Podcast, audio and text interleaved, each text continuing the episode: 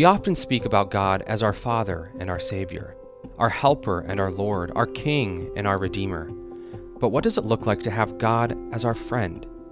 Can we truly see the ruler of the universe as our personal confidant and companion? In my interview today, I talk with Mike McKinley about what it means for us as Christians to be friends of God. We discuss the friendship that Jesus had on earth and explore what it looks like for us to lean into our friendship with God in our own lives. Mike McKinley is the senior pastor of Sterling Park Baptist Church in Sterling, Virginia, and the author of Friendship with God A Path to Deeper Fellowship with the Father, Son, and Spirit from Crossway. Let's get started.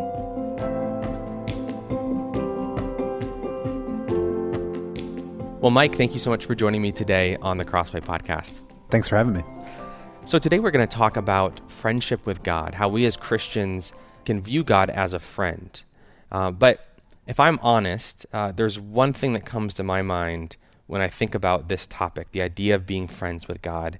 And that's that old t shirt that was so popular in the early to mid 90s that said, Jesus is my homeboy on it. Do you remember that shirt? Uh, I think I saw that shirt. Yeah. Did, did you did you own that shirt? I will not admit on a podcast that uh, to ever owning that shirt. So I, I think this shirt kind of illustrates maybe some of the suspicion that sometimes some of us can have when we think about the idea of being friends with God, and it's that it can kind of carry with it connotations of overfamiliarity, of mm-hmm. kind of a lack of reverence towards God. What do you think of that? Do you resonate with that kind of default concern? Yeah, I really do. Um, I was uh, I was converted as a a young person in a fairly large um, non-denominational megachurch that was, I think, really helpful in proclaiming the gospel. Um, but it wasn't until later in life that, when I was introduced to richer biblical theology, that my understanding of God was expanded. Books like The Knowledge of the Holy or The Holiness of God by R.C. Sproul, and uh, and one of the things that really attracted me to Reformed theology generally, but even just kind of to the Bible was this picture of God who is was much bigger than I think I had thought, um, and so that sort of explosive view of God, who's limitless, eternal, who who doesn't need me but loves me anyway, uh, who's holy um, and just. That was really attractive to me. I think it's really attractive to a, a lot of people, mm. and I think because we're reacting to that sort of casual, you know, Jesus is my homeboy kind of approach, I think that makes us, like you said, suspicious. That's a good word of anything that would encourage us to be too intimate with God or to mm. anything, anything that strikes of making God my peer. I think mm. maybe rightly makes us nervous, but I think we don't want to throw the, the baby out with the yeah the the bathwater. Yeah, dig into that a little bit more. The the fear of intimacy with God is that as you look at like the maybe the quote unquote reformed conservative landscape, you know, broadly reformed landscape out there. Do you think there can tend to be a little bit of a a wariness of language that would be too intimate in com- when it comes to God, or talking about our relationship with God with those kinds of in those kinds of ways that because we're we're worried about I don't know crossing over some line. Yeah, yeah, I, I think we are in a lot of ways, and part of that I think is is again well founded. I remember going to a church once where uh, they were praying for some young people that were being sent out, and for some reason the person who was praying just started laughing. Like he just got the giggles. And so like they just kept laughing and like kind of making jokes and in the prayer. During the prayer. During the prayer. And i was thinking like yeah something like something's not quite right here. And mm. and uh and so i think like we are in the again reformed conservative circles i think are responding to something like that that is out there and that is a real a real danger. And i think it's certainly good to emphasize the the grandeur and glory and otherness of god but a lot of the Bible actually points us towards intimacy with God, towards fellowship and communion with Him. Mm. And so, I, I, my fear is that you know it's being too casual with God is bad, but also leaving God as so remote and so distant from us in His grandeur and holiness uh, may be just as bad and, mm. and just as spiritually damaging. Yeah. You mentioned the Bible, that it kind of gives us a picture that is maybe more nuanced than even our own uh, what we would say sometimes. So maybe point us to a few key verses that you see that speak to this topic of friendship with God. Well, I mean, just in, in one place, you see Jesus himself had friends, hmm. which, you know, if our understanding of Jesus is that he's the image of God, right? He he came and revealed the Father to us. It's just amazing. What what was his posture towards other people? Well, he had friends. He calls his disciples his friends. In John 11, right, we read about Jesus' friends, Mary and Martha, and he calls Lazarus our friend. And you know, we didn't know about them. You know, you're like, oh, wait, what? Like Jesus has this whole like relational life off Yeah. the pages of the New Testament where Right. he's like building friendships with people. Um, so that that seems significant, right? He says to the disciples, you know, you are my friends if you obey what, what I've told you to do. Uh, no longer do I call you servants, but I call you friends. So that that seems significant. So one one one response to that, one uh, way that we might think about that is, well, yeah, Jesus in his humanity, he had friends, but that's not that doesn't necessarily translate into how we should think about relating to God in his in his divinity. Yeah, sure. I mean, also significantly in in the Old Testament, Moses is called. You know, Moses. Uh, God speaks to Moses as a man speaks to his friend. In the prophets, he uh, the Lord calls Abraham my friend. Uh, James picks that idea up and says Abraham was, was a friend of God. So it, it does seem more than just Jesus in his incarnation. Uh, in Corinthians, Paul talks about uh, God calling us into fellowship with his Son. Um, he talks about the fellowship of the Holy Spirit. Um, I, th- I think that idea of communion or fellowship um, is meant to convey this idea of sort of intimate relationship. So in the book that I've written, uh, I decided to title what, what John Owen called communion with God. I call friendship with God because the idea of communion just sounds sort of religious and spiritual in a way that maybe is inaccessible to folks. But, But but friendship, you would say, captures kind of what he was getting at. I think so. Yeah, and I think and I think it captures in some ways what more importantly what Paul was getting at when he says we've been called into fellowship with his son. Yeah. Speak a little bit more to that. So the, the the story behind this book is that it's a distillation of a classic old book. You mentioned John Owen. Tell us a little bit more about that book and about what you were trying to do in in this edition. Yeah, so John Owen was a um, an English Puritan in the uh, 1600s, and in the 1650s or so, uh, he gave a series of addresses to basically to teenagers at Oxford University that were published as as a book, Communion with God. And the idea was it was how we have communion or fellowship with the Father, the Son, and the Holy Spirit. Uh, it was published.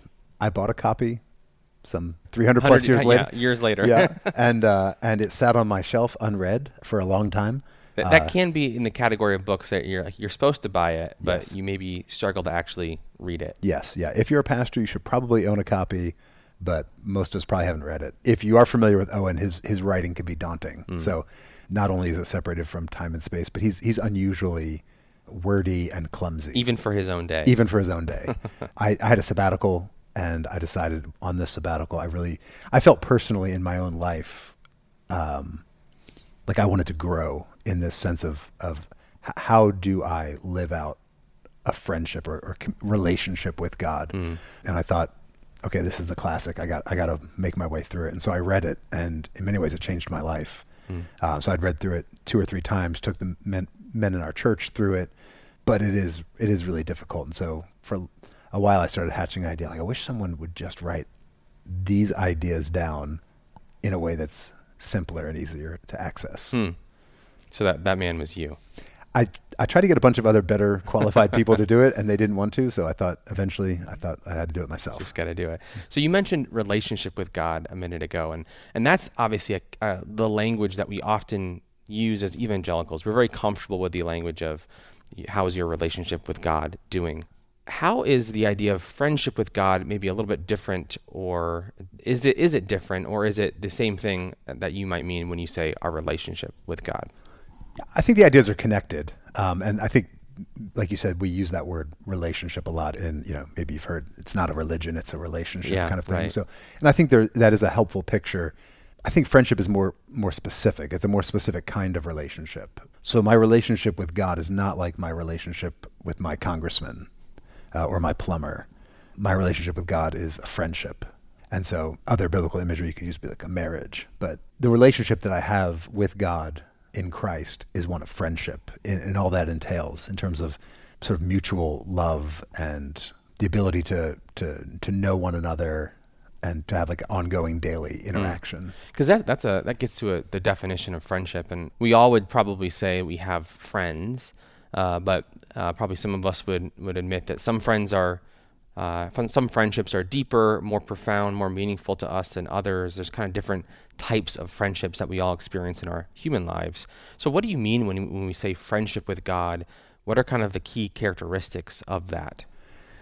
Yeah, I mean, I'll let Owen do the, the thinking here for me. He defines it basically a relationship of delight where two parties communicate, hmm. like he says, of themselves to one another and make returns.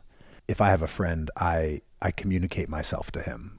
I let him know what I'm thinking, what I'm like, what's going on inside me, and he makes a return of that. He communicates about himself, but he also he also interacts with with what I've told him. He rejoices when I'm rejoicing, and he inter- encourages me, counsels me, those kinds of things. So it's hmm. that sort of give and take, back and forth in a relationship of of love or delight. I mm. think is is what characterizes friendship particularly, and those things apply really well when you sort of map them onto our relationship with God. Hmm. So I think people might might feel a sense of yeah, I, I know that I'm supposed to be talking to God, communicating myself to Him. We do that in prayer but sometimes it feels like there, it isn't a two-way street. I know I have His Word, and that that is written for me, but it's not as personal as I want it to be, or uh, as my other friendships would be. So we actually very practically feel the temptation to prioritize uh, a friendship with another human over that with God because it feels more personal. Uh, how do you think about that? Have you struggled with that kind of a, a sense? Yeah, sure. Yeah, I think that's um, a normal struggle for Christians, and I think there is, you know, there is work to be done in this friendship. And I think that's a, a really helpful distinction that Owen makes really early on in the book uh, between our, our union with God and our communion with God. Hmm. Um, or we might say um, the fact that we are God's friends and having a friendship with Him. You know, Owen points out our, our union with God is something that God has unilaterally done. He has worked through the gift of His Son by uh, setting His love on us, giving us His Holy Spirit right? God has united us to Christ. And I can't do anything to mess that up. I can't add to it. I can't take it away because God's done all the work there. So, in that sense, every Christian uh, experiences that union with God. When we get to talking about communion with God or friendship with God, well, that's actually a bit of a two-way street. Then mm. that's we actually do have a role to play there, and if we neglect it, then we'll experience less of it. And so, there there is something for us to be done in order to uh, hear God's word, or you know, so when we come to God's word, whether that's being preached or uh, just reading the Bible, you know, if you just come to it like, yeah, this is the thing I do, and you know, the box is checked, and now mm-hmm. good, you're not going to experience much communion with God because you're not really hearing Him speak to you in His Word. You're not learning anything about Him. You're not learning what delights Him. You're not learning what He loves, mm. what He's planned for you. Yeah, if you were to translate that way of thinking to a human friendship, it, it immediately looks so absurd. You know, to, to check off a, a task of going to talk to your friend or have coffee with a friend. Yeah. It just it, it, doesn't fit. Yeah. Yeah, and if you've ever like experienced that, like where you're you're talking to someone and they're just clearly not listening, they just they, their mind's on a million other things, right? It's not a, a close, warm, you know, mm. intimate feeling, but but God has has done His part. He's spoken to us. He gives us His Holy Spirit. Um, he gives us even teachers, you know, in the church that have been gifted by the Spirit to to proclaim the ways and the will of the Lord.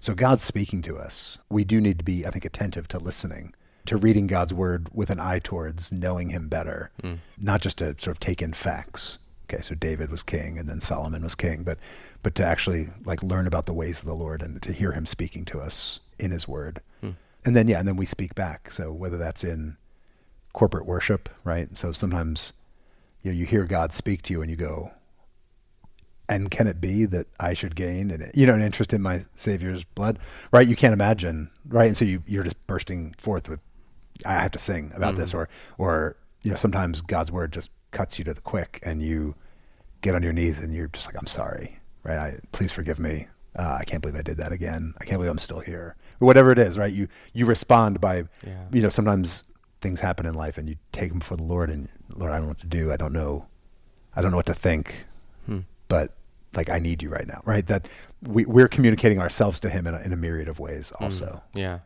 So when we think about friendship with God, this idea, I think maybe we most often associate it with Jesus in particular. So we mentioned that the Jesus is my homeboy T-shirt, but it kind of gets at maybe just a, a, a, way that we, we tend to assume that it's he's kind of the locus of this friendship. And uh, I think of verses like Matthew 11, 19. There's another one in Luke where Jesus is actually described as a friend of sinners. Um, but I think we're probably less likely to think about friendship with relation to God the Father and the Spirit. Those two members of the Trinity, just in general, probably can often be a little bit less clearly defined or less easy for us to feel like we can relate to as clearly because we don't have quite the picture that we have of Jesus. Uh, so, is this idea of friendship with God something that's equally applicable to all three members of the Trinity, or is there something unique about Jesus that we should be focused on? Well, Owen argues in the book, and I think I think he's right that we're meant to have that sort of direct relationship with Father, Son, and Spirit.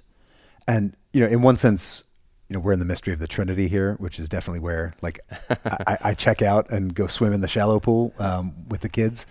You can't think about the three without recognizing the one, and there, there's a sense in which sort of distinct communion with the Spirit is inevitably going to lead you into communion with with the Lord hmm. Jesus mm. and it's the Father. It's not as if we can have a relationship or a friendship with one and not another one of them. Right, exactly. Yeah. But but Owen does point out that the Bible seems to indicate that we we have this direct relationship with each member of the Trinity, so we can know them, delight in them, pray to them, praise them in, as sort of individual persons. Mm.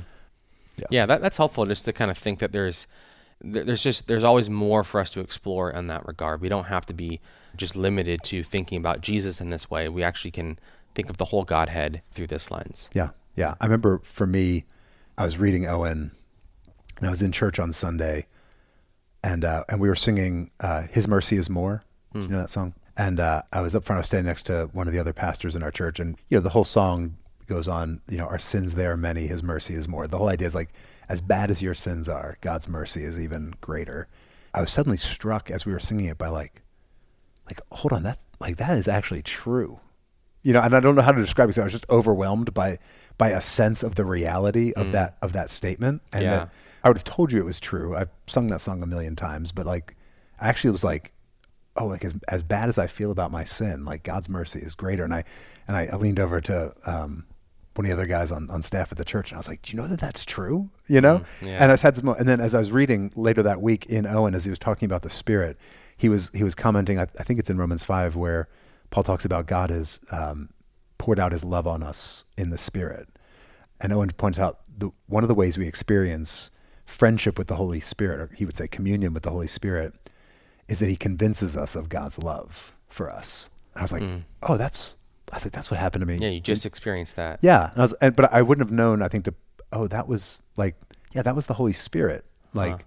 working in me, convincing me that God the Father loves me. Right in that moment, I was exper- where I was overwhelmed, and then just expressed that that that was actually like communion with the Spirit. We tend to think of think of it in very like you know maybe ecstatic terms like yeah. oh when you're in the spirit you're running around you know waving your hands or you know you fall into this mystical trance but actually the scriptures say it's when when you're convinced of the father's love for you mm. that's when you're experiencing like the ministry of the spirit in you and you're yeah. you're communing with him i think that can be really encouraging because we can we can sometimes think that the ultimate expression of some of these uh, of this relationship with god that we enjoy and all all three members of the trinity they, they have to be these big remarkable life-changing events and we maybe downplay the significance of the seemingly mon- more mundane moments where we do feel a conviction over sin or we feel a closeness to God, a, a sweetness of our of our forgiveness in Him, and we can kind of just think of those things as like that was cool, but I don't know, kind of mundane. But actually, maybe that is what we that is all the evidences of this really amazing relationship that we enjoy. Yeah, yeah, exactly. Owen Owen talks about basically the, the returns that we make to God, right? So he communicates himself to us and we make returns to him. And Owen talks about it in terms of like the, the forms that he accepts and institutes. And so, yeah, we actually, you know, there's something in, I don't know if it's just being an American or a Westerner or a modern person, but there's something in us that wants like a new trick, a new tip, a new, yeah. a new way. And if we're just doing things the way we've always done them, something's wrong. But like, the reality is it is in those things. It's in, it's in reading the Bible and prayer and obedience and fellowship in the church and hearing God's word preached and taking the Lord's Supper, like singing praises to God, like those are the ways He's instituted and approves. And He's given us, like, we actually don't have to be all that creative. Mm-hmm. Like He said, here's here's what you need to do. Yeah. we just need to to do it. Yeah, yeah. Are there any limits to how far we can take this idea of being friends with God? Like, are there pitfalls that we would want to avoid as we think about this? Yeah, I mean, I'm, I'm sure that we could overcorrect, right? So there, there are a lot of truths you have to hold in tension, right? God is incredibly holy and also very loving. God is so other than I am, but also very near and, and intimate. So I'm sure, I'm sure you could um, pull things apart and fail to hold things in tension. And I, I'm sure that if you, you know, if you speak about friendship with God and God's love in a way, again, that, that in any way diminishes his holiness, diminishes his, you know, grandeur, know, that would be that would obviously be unhelpful and, Mm. and wouldn't be spiritually profitable to to pursue friendship with God in that way. Mm-hmm. But it does seem like Scripture isn't concerned about like the idea that God's love for us and His mercy towards us, and even His His delight in us, will in any way diminish His holiness or His grandeur. So then, what are some practical strategies? We've talked about reading the Bible, you know, going to church, being part of a worshiping community. Uh, are there other eh, practical advice or tips that you would give to somebody who's thinking, I, if I'm honest, I don't feel that closeness necessarily. I, I struggle to feel like that, but they want they want that to change. Uh, what would you say to that person? Yeah, I think probably every Christian feels that way um, at at some point in time, and I, I think sometimes the the hurdle can just be not knowing where to start or how to start or if it's okay to start. Yeah, Um, so I this think feels overwhelming. yeah, yeah, which I get, and so I think in one sense, like there there is work for us to do in our communion with God or friendship with God, but I, I wouldn't I wouldn't want to make the mistake of thinking like this really heavy weight and burden to get it right falls on me, and I've got to kind of figure out how to thread this really small needle really well. But the fact is, like God has done everything necessary for us to be His friends. So in Christ's death and resurrection and uh, ascension and His you know being seated and His advocate advocating for us uh, in heaven, like all, all that's been done for us, and so like God wants you to come to Him. Like you don't have to clean up your act. You don't have to figure out what to say. Just go to Him. Like uh, open the Bible, read about God's love for you, and then pour out your heart to Him, and you know s- start there. Uh, assuming again that you're doing the other things like being part of a, a church and, and and doing those sorts of things. If you're living in intentional, open, flagrant sin, that's going to disrupt your communion with God. There, there's no doubt about that. And so it may be that there's things that you need to uh, start by repenting of. It could be, I think, even living in that kind of flagrant open sin. This will be this will be my this will be my caveat that'll make the reformed folks happy, right? if you are living in that open sin, it could it could actually put in doubt whether or not you really are united to Christ mm. over time. You you can't lose that union with Christ, but it could cause you to question whether you ever really were to begin mm. with. But if you're, you know, if you're looking at pornography or if you're holding resentment and unforgiveness in your heart towards your brother or, you know, a whole host of things like that, you are going to feel distant from God. Like there's no way around that. That's actually God's gift to you so that you'll you'll feel that distance and and repent and, and come back to him. Um, One question I think people can have uh, in- with that example in mind is like, what does repentance look like? What's the difference between repentance and cleaning up your act, uh, so to speak? Yeah, yeah, that's a good question. It's uh, it's a big question, but I think I mean I think repentance does in some ways involve cleaning up your act. Repentance involves it's not less than sorrow for your sin and a, and a resolve to to put it away, um, to turn your back on it and go in the other direction, and then the actual act of of doing that. So you really haven't repented until you've started like moving in the opposite direction uh, from your sin, and so you know, if someone comes into my office and they want to be done with a, a sin that's particularly besetting them, right? They're maybe they confess it, they're they're distraught, they want to to change. It, it may be there's some obvious steps that they can take to begin to do that. Now, I don't expect that anyone's going to do it perfectly, you know, um, but you can do it truly. And if if that person's not willing to take those steps, then I'm not sure what they mean by repentance. If a man comes in and says, I've been mistreating my wife and I'm I'm ashamed and I want to do some I want to do something different. And so we sit down and we go, okay, um, here's some things we can do. Uh, we need to start counseling. And he's like, ah, I'm not doing that. I'm not entirely sure what you mean by repentant, mm-hmm. right? If again somebody's addicted to drugs, right? And uh, okay, let me let me delete your dealer's name out of your phone. Uh, I don't I don't know. Mm. Yeah, you're you feel badly, you feel guilty, you're not repentant. Yeah, that's that's really helpful. So, at one point in the book, you you reflect on this uh, this idea of what it means to be a friend with God and how that relates to how we view Him. There was this section uh, that I want to read that was just really impactful, and I want to hear you speak more about it. So, you write, think for a second about what it's like to sit down and spend time with a good friend. You aren't constantly worried about what you're going to talk about and about whether you might accidentally offend him by saying the wrong thing. You're not concerned that he will reject you if you share your weaknesses or your fears or your failures. There's no concern that he might be harboring a grudge or secretly merely tolerating you. That, that was such a powerful thing that, that is true of how we think about our friends. If we had a friend that we felt those ways towards, that wouldn't be a very good friend, that wouldn't be a very strong friendship, and we probably wouldn't persevere in that very long. And yet, my guess is that that is kind of exactly how so many of us at times feel about God. We feel nervous to talk to him. We feel like we've got to we've got to fix everything about us first. We feel very tentative and hesitant. We sometimes even feel like he is probably just kind of low level annoyed with us at all of our shortcomings. How do we get out of that? How do we change that feeling that we so often have about God, largely due to our own the, the way we perceive our own sinfulness and our own weakness? Yeah, I think I think you've put your finger on something because I think we do kind of we lack joy in our relationship with God or in our friendship with God because I think we do we do feel that way, right? No one likes to be merely tolerated or you have a sense that people don't like you. You know, you wouldn't want to spend time with those people, right? Yeah, right.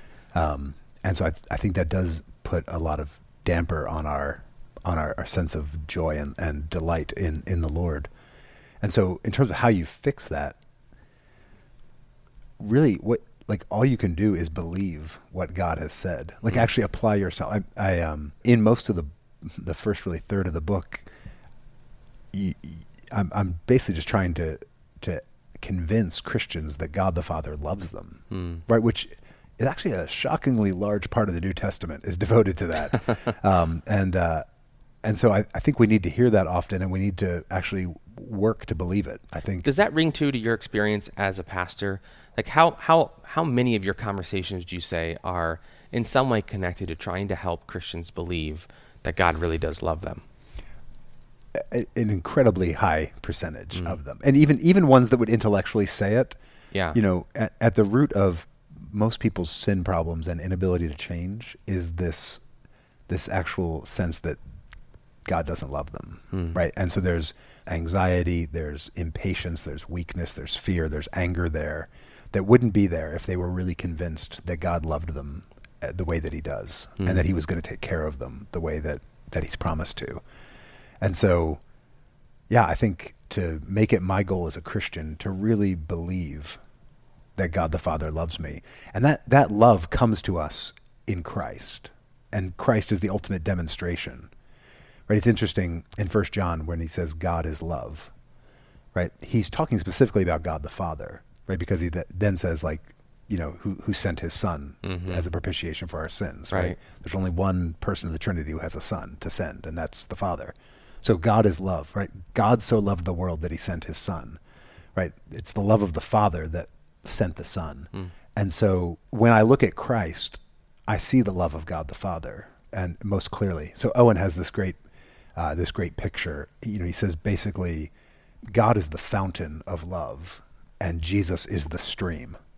So if you're drinking from like a stream of like of like cool cold water, like that stream, that water you're drinking actually has its source far away in mm. a in a spring, but you need a stream to actually carry it to you. Mm. And so the Father in Owen's illustration is this source of love, and Jesus is the stream that actually brings it right to us.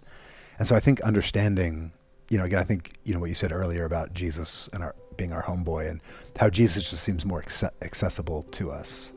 Jesus actually is showing us most clearly how much the Father loves us. Yeah, there's a certain truth to that. Jesus is the the fullest revelation of God that we that we have. Yeah, yeah, yeah. Oh, that's beautiful. Well, Mike, uh, thank you so much for helping us to, to think more deeply about this and uh, pursue friendship with God in a way that maybe we haven't before. That was my pleasure. Thanks for having me.